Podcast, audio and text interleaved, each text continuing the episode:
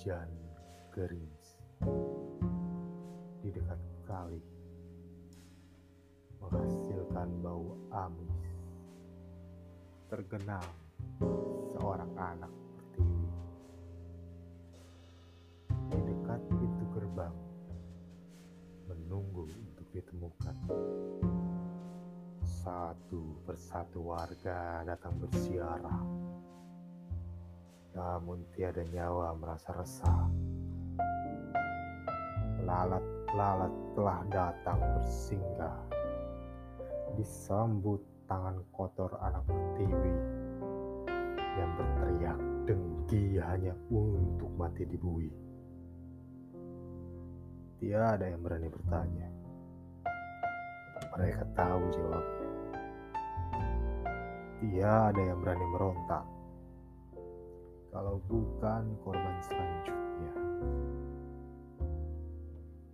Mereka dipaksa bungkam melihat bendalu memakan pagar. Mereka dipaksa tenggelam di samudra kemunafikan.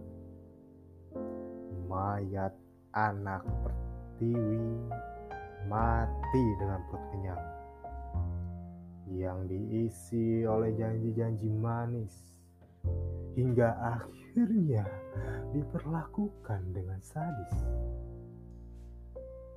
Lalu datanglah orang-orang berseragam, melihat sebentar dan menengok ke masa di belakang. Mereka tertawa menantang. Orang-orang berseragam memberikan permen karet untuk para penonton wayang biar mulut mereka mengunyah, biar mereka tak bisa lagi buka suara. Mayat anak pertiwi mengambang di dahi para penyair. Perjuangannya berubah menjadi cerita sejarah dan darahnya diabadikan dengan kata-kata.